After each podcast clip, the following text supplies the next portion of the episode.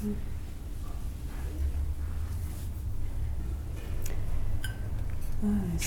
um,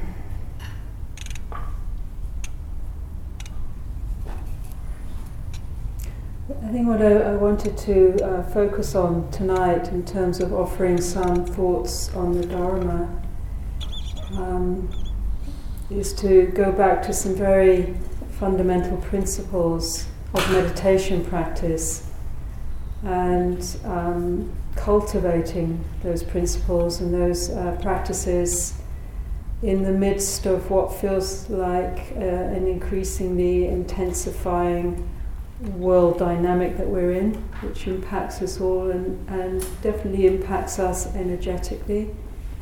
I think we know um, that we're in a, a very deep crisis um, globally with um, on, on many levels, in particular with a warming biosphere and the implications of that is probably the, the, the overarching um, cha- challenge for us. As, as I read somewhere, someone had said, someone wise, I can't remember who, um, that this is almost like our final test as humanity of where, how we're going to respond, where we're going to take this.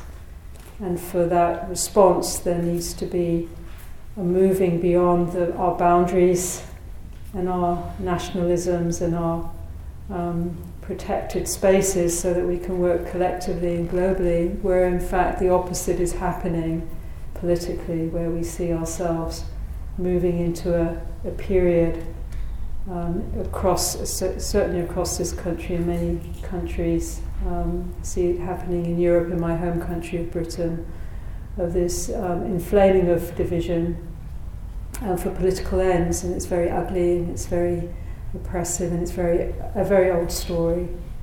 So, um, but it's, it's surprisingly and painfully galvanizing for the lowest common denominator of the human mind. It um, projects own unresolved um, feelings of fear and hate outwards onto um, minority groups and more vulnerable peoples, and, and you know it's it's an old story, and um, it's it's awful to see it being enacted again. So the, these sorts of influences that are happening at great intensity and great rapidity um, are very impactful uh, for the psyche, for the psychology, for us emotionally, and for the, the body itself. Um, we seem to forget that we also have an animal earth body, and actually, even if we're very disassociated and abstracted from our embodied experience, this body itself is, is actually belongs to the earth, and therefore it's also vibrationally sensitive, so it also is impacted. Um, quite profoundly, not only in terms of what's going on around us and what in, impinges on us this sensitive system. I mean, it's, it's talking about defending ourselves. One of our biggest uh, challenges is to de- is to um, deconstruct the desensitization processes that we've all been in, where we we don't allow ourselves to be sensitive, particularly in, in our feeling nature, so we can really experience and feel what's happening in the web of life. You know, this is a, another old story, this abstraction of ourselves as human beings from being feeling sensitive beings in relationship to each other in relationship to what's happening in the in the in an ensouled world. Instead we find ourselves being moved and shaped into this hyper individual individuation and this sort of defended kind of way of being um, in, re- in relationship. So to actually um, move, move, beyond that um, and to um, deconstruct those tendencies of separation, desensitization, so that we can, um, you know, and to actually be, so we can be fully embodied and therefore fully responsive as much as we can in terms of how we engage what's happening. And, and there is an impetus and a necessity for us to engage what's happening. I don't think we can just be bystanders at this point in our evolutionary journey. It does demand a response. Um, but if, um, you know, for that to, to come about, um, it, it, does mean sometimes that you know if we desensitize and allow ourselves rather than trying to avoid everything and put our head in the sand like an ostrich, it, it almost demands the opposite that we actually become and allow ourselves to feel more and become more almost vulnerable, but not vulnerable in a in a um, uncareful way, but receptive um, and open and awake within what's what's happening, and particularly the depths of suffering um, that are that are emerging and being lived out um, collectively.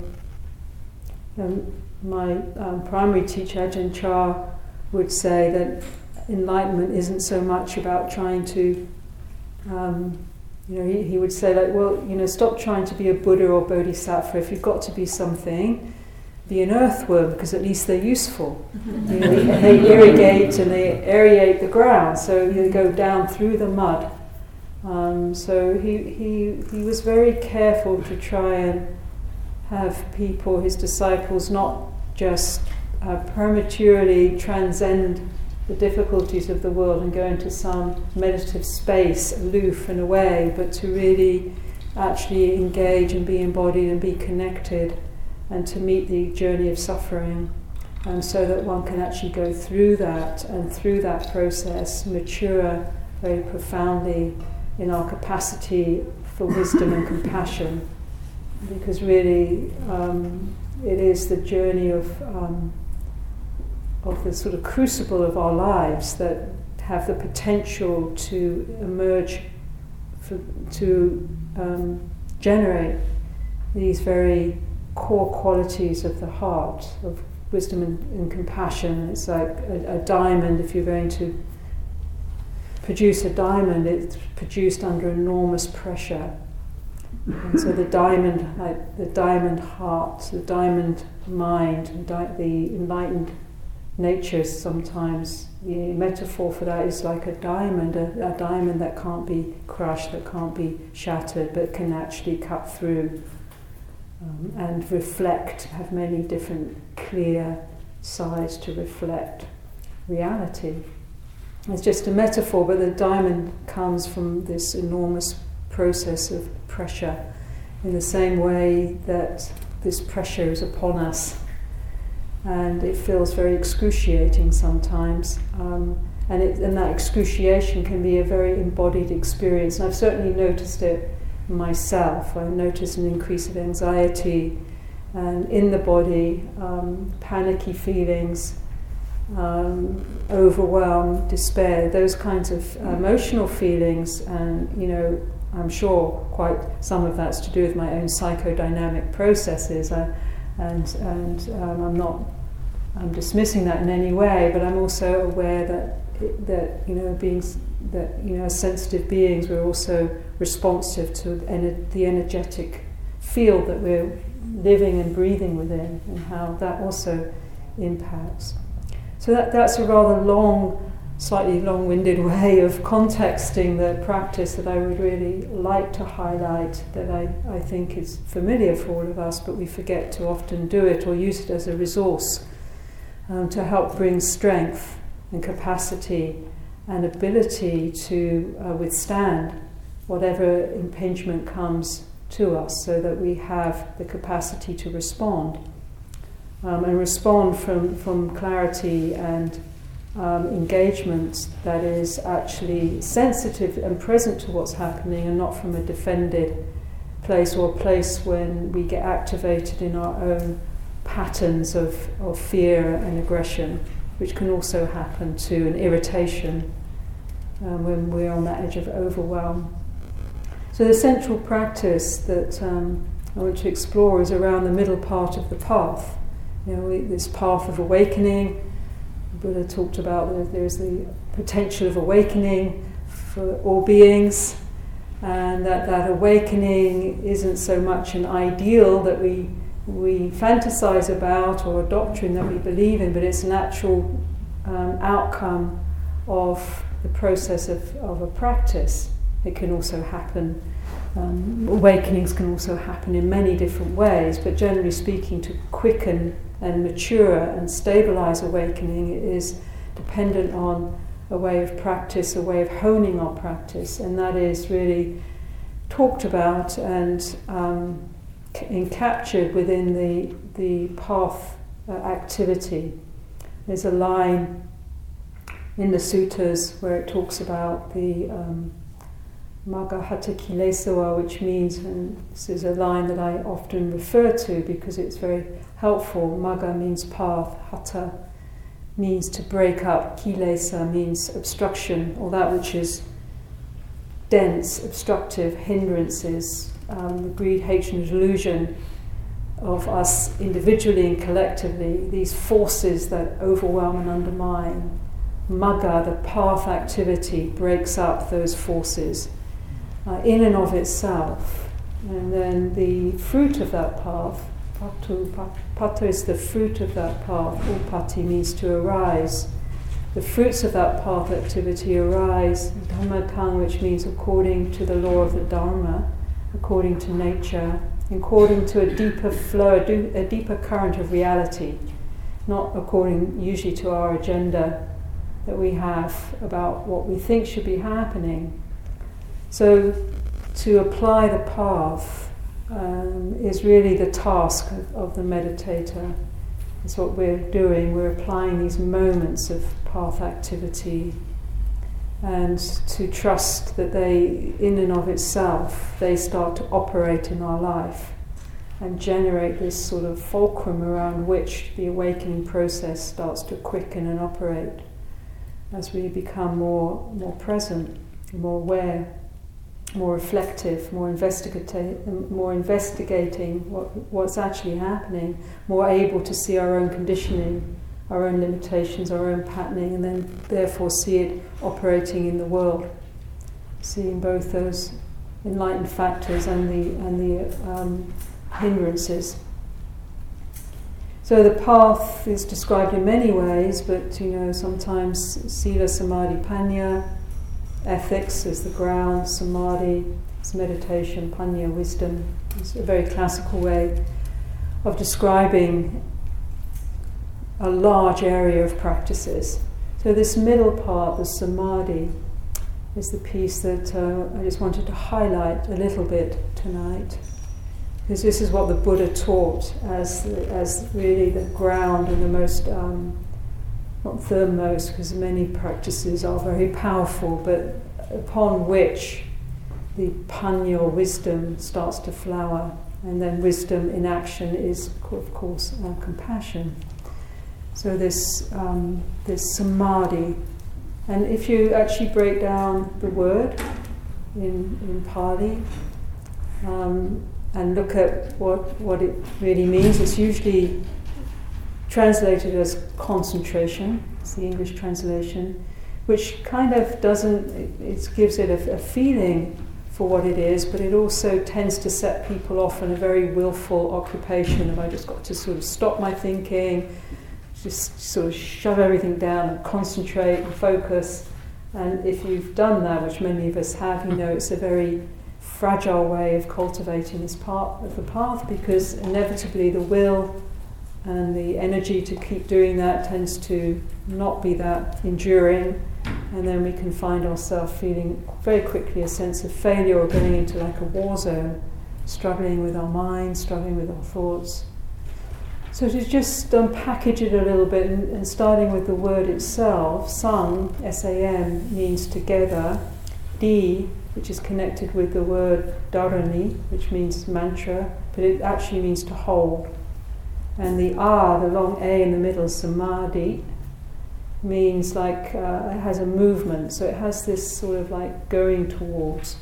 So it has this sense of um, moving towards or holding uh, a holding togetherness, a holding of togetherness, moving towards a togetherness or sort of a bringing back what has been sort of um, disparate and has been scattered. This is a very nice way of talking about meditation. And that moving towards togetherness, it's not like we have to go and find all the pieces of ourselves and try and put them together. But ironically, it's by becoming very still, not just trying to scan everything, um, and, and, and put ourselves together, but becoming inwardly uh, very present and focused around a very simple activity. So being present with, one breath, present with sensation, the activity of just being present in a very, very simple way, then that gathering starts to happen very naturally. All the pieces start to come back. The body, what's felt, um, parts of your psyche, parts of the unconscious, parts of what's been relegated and um, disowned from the psyche. Um, little by little, there's this sort of sense of gathering. And this gatheredness is a very alchemical, energetic process. It's not just a mental activity. The samadhi, as it was taught, particularly in the school that I trained in, was a very embodied gather a gathering process. So Ajahn Lee, from one of the forest masters of Thailand, would talk about uh, who was known as the king of samadhi. Um, is very very um, adept in deep states of concentration and focus. Um, he would he would always talk about keeping the body, keeping aware of the body, and not just going off and dis- into a disembodied state. And this, this really tallies very much with how the Buddha spoke of the first foundation as a foundation of mindfulness, is keep coming back to our embodied experience. And that's often the hardest part for us because we live in a very abstracted mental world, and particularly with our technologies, um, where more and more we're pulled into a sort of ethereal realm, a mental realm an online realm which is very disembodied often. We're not very aware. So when we come to meditate, often what we're first faced with is, is the experience of how uncomfortable it can be or how impatient we are when we come to the slow rhythm of the body. So this is why often this, this factor of cultivation of samadhi is um, encouraged alongside the um, quality of patience. It takes a lot of patience, not the sort of patience of like, okay, when am I going to get there? But that patience of being willing to start again, again and again and again. It's a very repetitive process. And, it's helpful to think of it as not getting somewhere, but as returning back if you like, to return back to source rather than getting somewhere that you don't feel you've got to yet. Um, and I know there is a whole sort of stages of depths and how it's talked about con- concentration.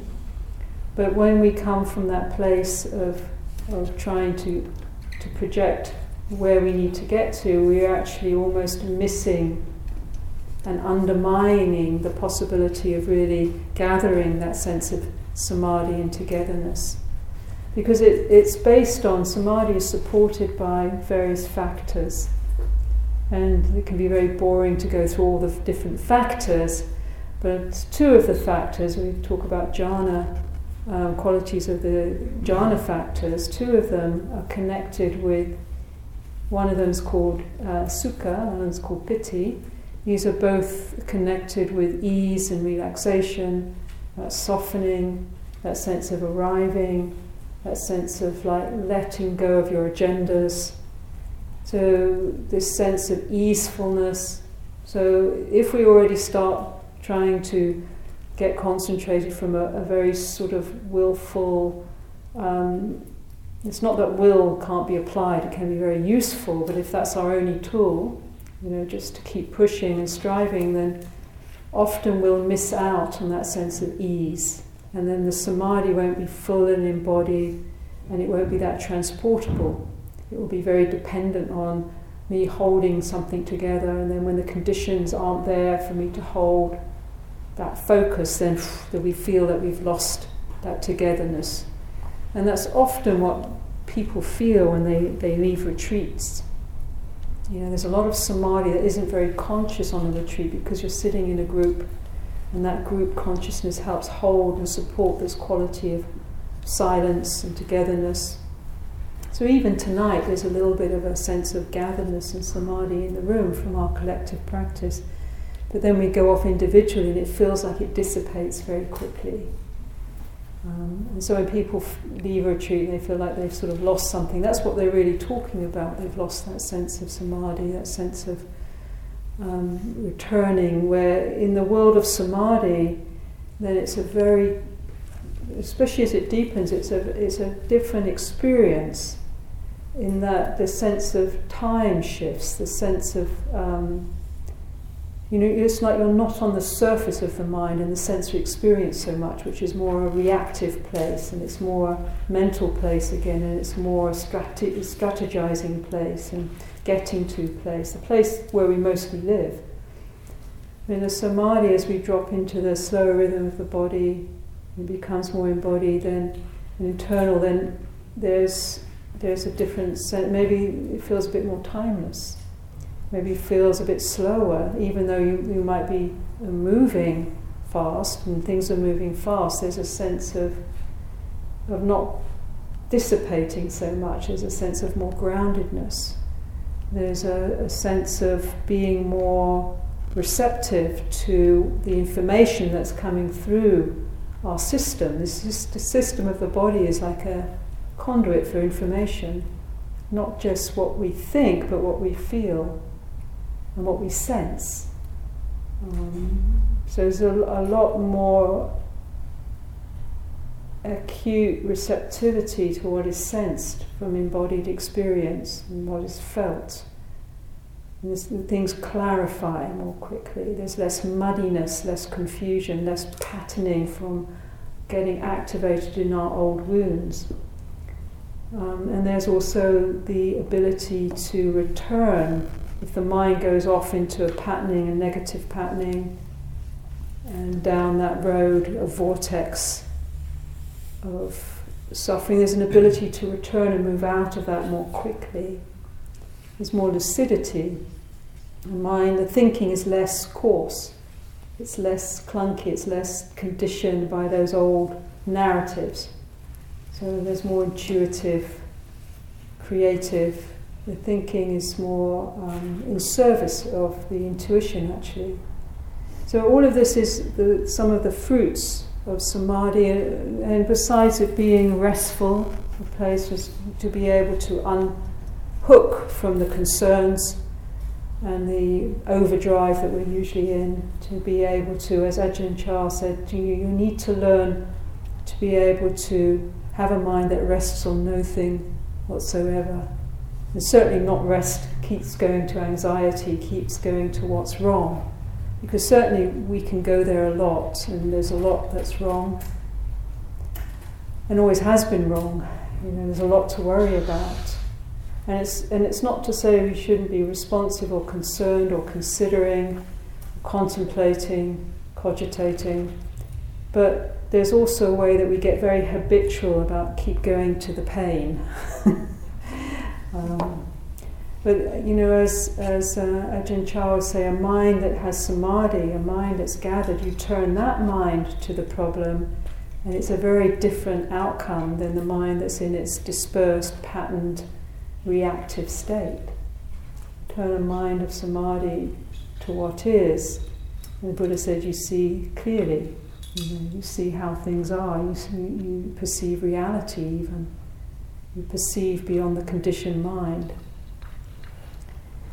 So it's the fruits are considerable, and it is the ground, actually, in many ways, for the deepening of wisdom and insight, uh, which is the faculty that's needed for liberation, liberation from suffering, the suffering that we generate, that the mind generates from ignorance. Um, so this is a very critical factor of the path, um, and it, it can be cultivated very simply because it's not, at the end of the day, it doesn't have to be a big project.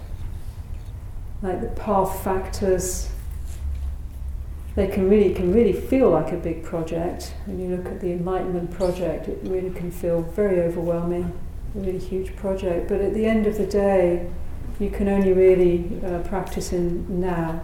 in the present moment. That's kind of all there is, continuations now.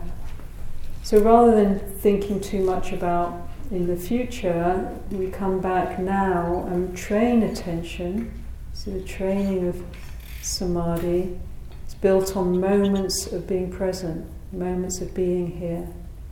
So again, we come back to that first foundation, we're training attention to come back again and again to what's actually here, but what we can, what's here is what is felt within the body, what is experienced as the rhythm of the breath, what is sensed, as a deeper foundation from just the mental sphere. As we know, if we try and hold attention to the mental sphere, it's very fickle, um, it's very quick. Um, and as you get older, as I am, it certainly reveals itself as not a very secure hangout place. You keep forgetting what you're supposed to be thinking about. So, you know, to come into the body um, as, a, as a way of slowing down, as a habit to keep returning. And one, one very helpful way of doing that, which is a more yin, receptive way, rather than overly activating the willful yang, which, which is helpful sometimes, but that yin is just to ask the question what's happening now? What's present now for me? You know, and because so often we're unconsciously battling against what's actually happening for us, even in the very non eventful moments. We're sort of defending against the moment. So samadhi is actually the movement against that. It's the movement of a, that softening. That's why I was recommending in the guide, meditation guidance that feeling of just softening, even a little bit, softening the shoulders, softening the belly. Like I was saying, I've been exploring, noticing how I walk like this, and then when I soften the shoulders, there's a whole energetic realignment through the body, a whole opening in the belly. So how is it now? And you say, oh, kind of, you know, and that can lead you into that sense of softening the body, and then the body then becomes your being becomes a home. Your heart can begin to become a home, which is the home we really need to find. So if you notice that the mind is wandering to try and find a home, and the home that we the, that we try to find are, always are mixed with this subtle sense of dukkha, a little bit of suffering, of anxiety, of in, incompletion. Some are, some homes are very very nice, and we certainly spend a lot of money trying to create nice homes, but they're not the ultimate home, and they will inevitably um, disappoint or or fade away from us even if they don't disappoint. That's the nature of time. You know, it's unrelenting. You know, my, I remember my Irish granny, she'd always say, I mean, she, I guess she must have been my first Dharma teacher. She'd just say, time marches on, time marches on. It was kind of like a, her daily mantra. Mm-hmm. And, and when I was young, of course, I was like, oh, that's her problem, you know, because you're old. so I, I got it, Granny. you know, it's a very ephemeral thing. You know, as I was saying tonight, I couldn't believe when I saw 18 years since I first started uh, coming, maybe longer even, to San Francisco Insight.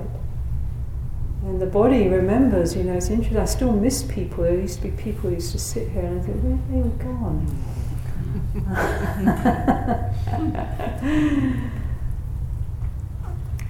so that uh, to uh, to be able to um, cultivate, you know, to bring to bring this uh, this mind that's wandering um, to put it a little bit out of its misery. to, to bring it, and it doesn't really want to go there. You know, it's not very exciting. You know, mind really likes exciting stuff. You know, or it likes our wounds. You know, it likes to hang out with all the troubles. But to try and train the mind to come to the heart. You know, to come to the heart, feel there, to come to the belly, to come to the breath, to come to the body, and just to hang there, you know, and to receive the awareness, receiving this sort of marriage of mind body, bringing them together. And this is what when the Buddha talked about bliss, piti of meditation, is really what he's talking about. This healing aspect of samadhi. is a part of the samadhi process that's profoundly healing for the body, for the mind, for the feeling senses. But the healing comes through feeling what does is doesn't feel that he, healed.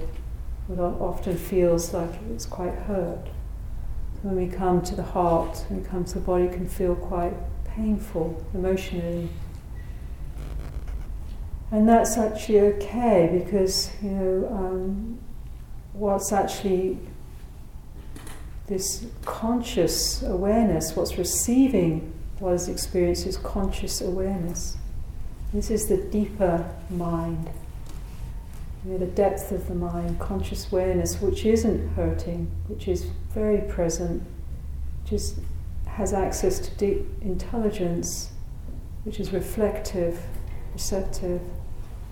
So that conscious intelligence, that mindful presence can receive what is hurting. And as it does, it's this the softening and gathering and alchemical change that starts to happen through the energetic process of samadhi. So it's not just about trying to get rid of thinking and focusing the mind in the particular way that we might have thought about, although that can be an approach. But it's about allowing the mind to settle within the slower rhythms of the body. And that takes time. It takes time. And to recognize, even if the mind is busy, that there's a background, a larger awareness that just can hold it all. And it's that, that's why the Buddha said, you know, samadhi, the cultivation of samadhi, is important to, to develop the capacity to withstand the impingements of the sensory experience. So it's not actually going to a place of fragility, although we might feel vulnerable in the process. It's going to a place of great strength. You know, the heart, mind, body, when it starts to unify and become connected and grounded in the pure awareness of the mind, then it can withstand the impingements of the world, craziness and the slings and you know and arrows of um, outrageous fortune. I'm sure everyone's had a bit of that. The arrows and uh, pains that come in our life, personally and collectively. And to know this doesn't defeat us, because often we can receive that and think this is, you know, so gets overwhelmed and activated in these deep patterns of defeat and collapse. And you know, in this moment, it's a feeling. It's not to deny the, the enormity sometimes of what we can feel and what's happening and what we see, it is very enormous, actually. But in this moment, meditatively, you know, as the, as the Buddha said, this is a feeling. It's just a feeling. In the feeling, it's just this much, it's unpleasant. And he said the feelings, they're like winds that just pass through the body. They're like guests that come to a house.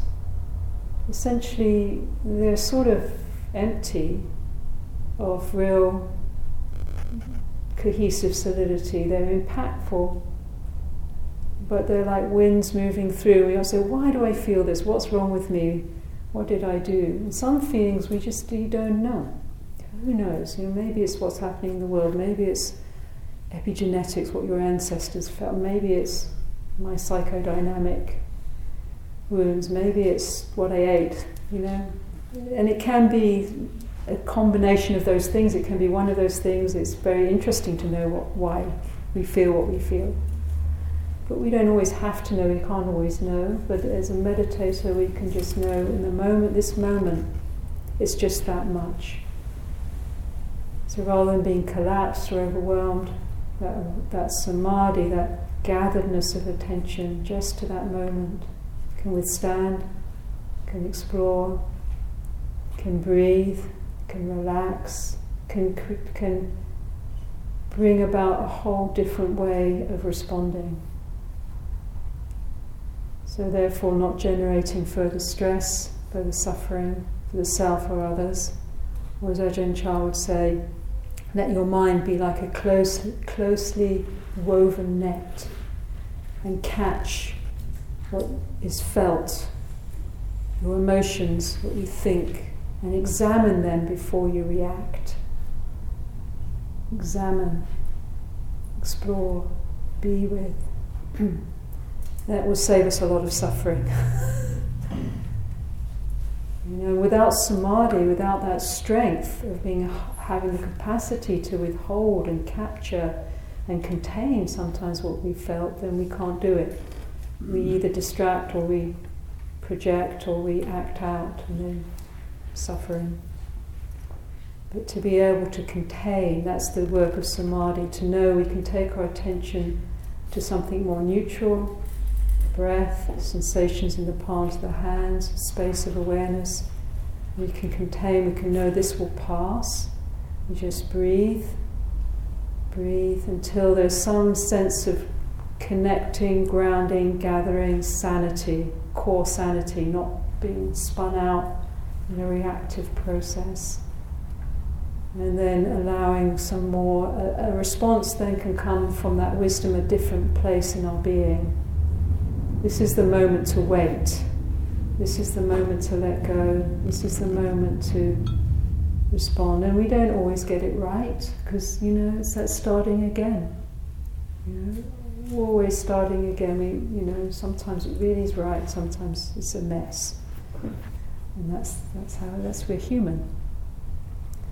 So we don't know it all, we start again. But that ability to recognize the path of awakening, these small moments of returning to this breath, this moment, this sensation, this feeling as a practice, as a habit, as a place to go, rather than looking where should I put my mind, go here.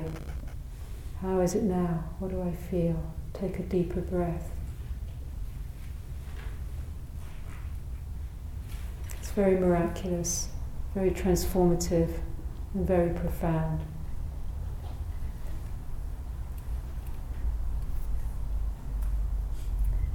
So I just leave those uh, thoughts around that particular part of the um, path of awakening, sati, samadhi, the eighth factor of the um, Eightfold Path, and so on.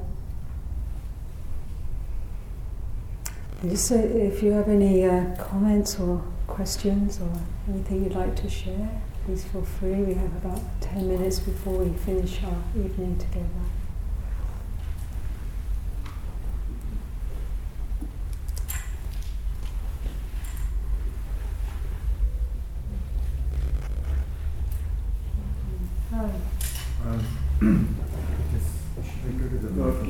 Sure, yeah.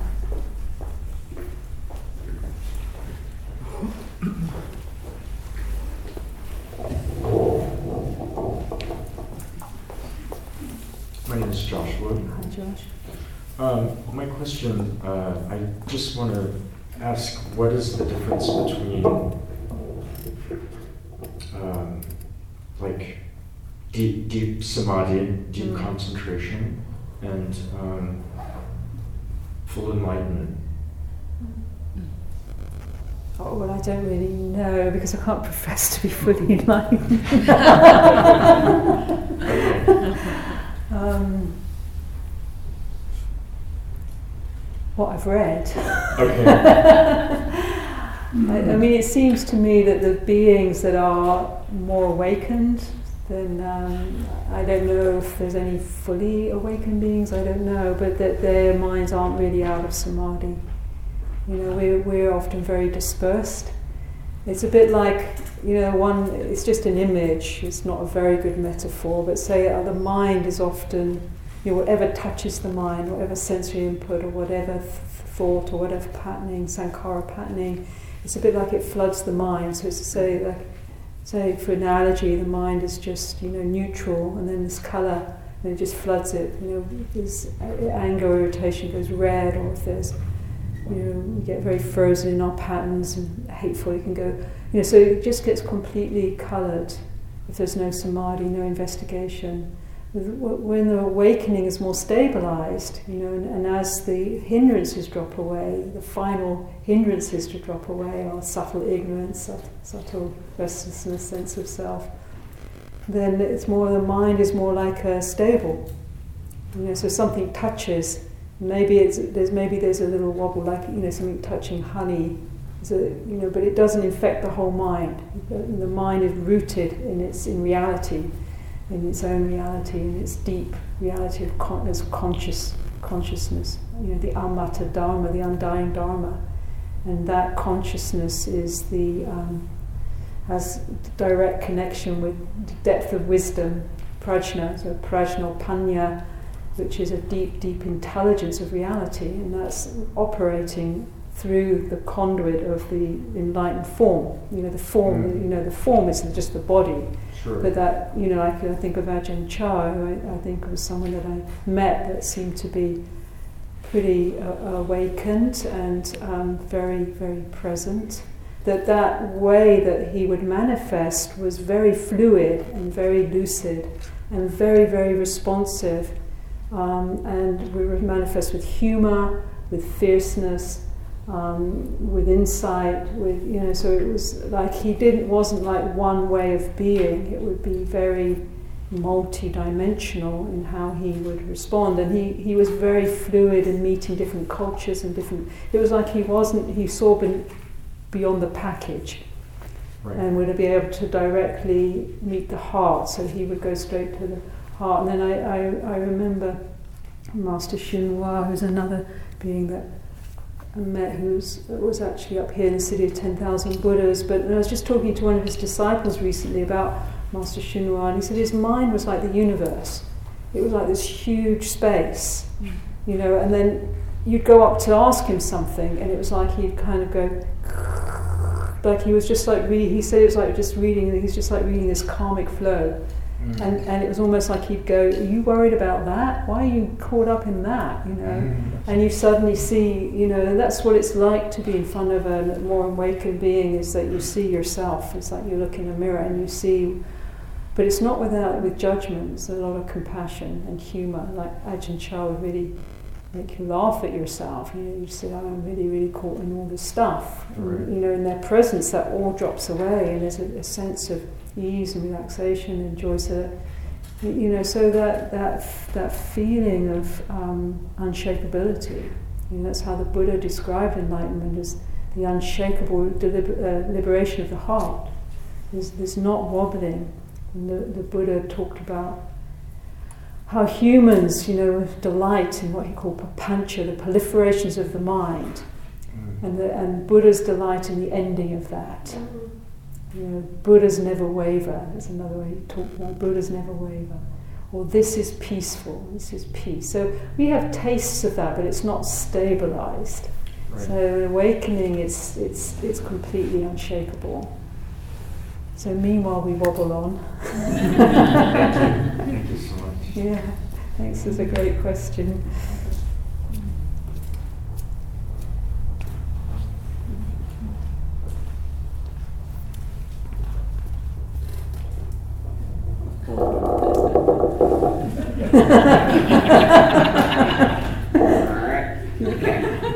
Hi, my name is Noli Way. You know, um, these worldly things that are going on right now that are breaking hearts, breaking souls. Um, I'm just trying to, for myself, trying to figure out how to hold it. And one of the things you just said was when you have a collected mind, when there is this uh, synergy, this alignment of, of mind, heart, body, um, in, in a concentrated way, that you can withstand the impingements of the world. Is that um, kind of a, a, like a recipe for how to hold you know, whether it's political, social, ecological, um, all the conditions that are out there. Is that is that just part of a recipe? I'd say it's part, helpful. part. It's not the whole recipe because we can hold it in different ways. Um, I mean, definitely, I think your description of the impact of h- heartbreaking, soul and body breaking, actually, Mhm. uh, it's really horrific. Um, I think that um, the samadhi can offer a lot of steadiness, a lot of refuge, a lot of coming back, a lot of what do you do when you're freaking out? Oh, I know what to do. I can bring my attention here to the breath, to sensation. I can not fear what's being felt. But there's also inquiry, investigation. But that inquiry and investigation, when there's some samadhi in the mind, it's able to cut through the suffering. So at least you're not personally suffering from the suffering. Mhm. You're not avoiding the suffering, but you're not making yourself suffer. And that's what's happening, I think, for a lot, is that the overwhelm, it's like because there's a massive amount of displaced projection going on of, of this um, toxic energy. It's going into people's bodies, almost it's in the whole atmosphere. It's like, like you don't have to suffer from that. You can feel it, but that extra suffering that we have from the clinging and version of the mind. So the samadhi really helps with that, and then the investigation to keep emptying it. Mm-hmm. Because you know the challenge of all of this is taking us to some very interesting places, collectively and personally. Because you know, you, you know, it's taking us to wake, it's making us wake up. But then, what does that really mean in terms of how do we maintain well-being and sanity? Uh, I mean, is waking up just being able to hold it? yeah, maybe. Um, or is it, you know, there is, of course, other steps of action and, Yeah. you know, sometimes what happens in the body and in the mind is it can feel like um, energy that needs to Yeah, come out. come out, action, agree, yeah, um, agree. all of that. One of the other things you said is that conscious awareness, and I didn't get this down exactly, but I, I'm going to paraphrase a little bit, is where you sit. Conscious awareness is not wounded, Yeah, it's the unwounded. it's the unconditioned. Mhm. Yeah, it's the unobstructed. And that we don't remember that. We don't. We, you know, the condition. I mean, the, the everything, but can be wounded. You know, everything is wounded. But that which knows, the knowing, is not the wound. That can know the wound is not the wound. You know, so the knowing. uh, You know, in, in Nisargadatta says an interesting thing. The known and the what's known and the knowing arise together, but that which knows it does not know is free. So we don't have to even know something. The knowing in its in its pure essence is the unknown. It's the deep mystery. You know, and that is our deepest refuge: is to be tolerate the unknown and to be able to. It's a place of great relief, you know. But that which, but then, but then, even at the point of knowing this condition, the knowing remains and the condition moves. So Master Hua would say, um, let the state turn rather than be turned by the state. Mhm. So let the conditions turn rather than be turned by the conditions. But just what's happening now is the conditionings are more intense, you know, um, globally. And so that's why there, you know, it's, and there's less escape. And it feels like there's more penetration. Yes. And I don't know if it is from um, my own mind, my and part of it is my curiosity and almost like um, looking at a, a car accident. You can't take your eyes Yes. away from it. So I'm drawn to it in a way that almost takes me off guard and doesn't. I don't allow myself the time to get collected. I think there has to be some sort of um, self-survival discipline in that as well, as about how much one, you know, there is a there is a skill about like closing the door and going into to cultivate samadhi. There's a practice of protecting yourself. So if you're always on the front lines in that reactive state, it's going to burn us out. This is a long journey.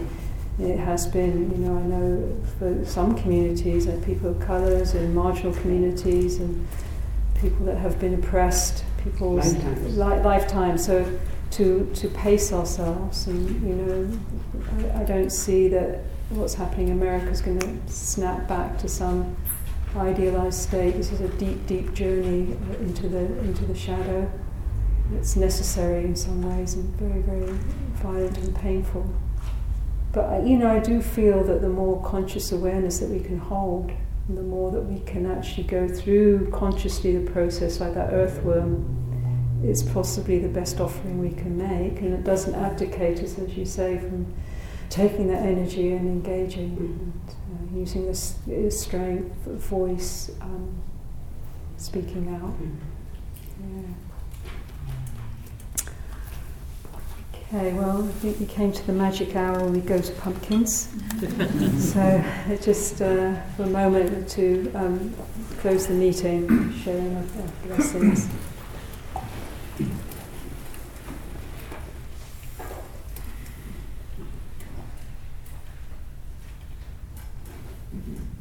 So thank you uh, for all of us to be here tonight. Um, we can contemplate the Dharma together and talk about these themes. And may we recognize our common humanity in that, our common struggle, our common aspiration, and share any blessings, any good energy prayerful way out into the city and the country and beyond. And the intention and the hope and the wish that all beings may be touched by peace, be awakened and free from suffering.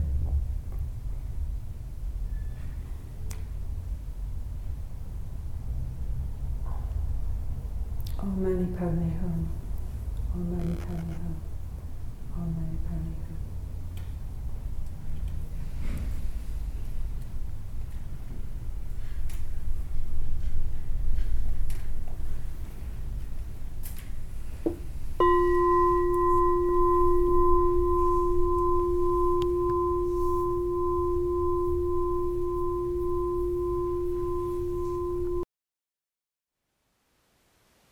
Thank you for listening.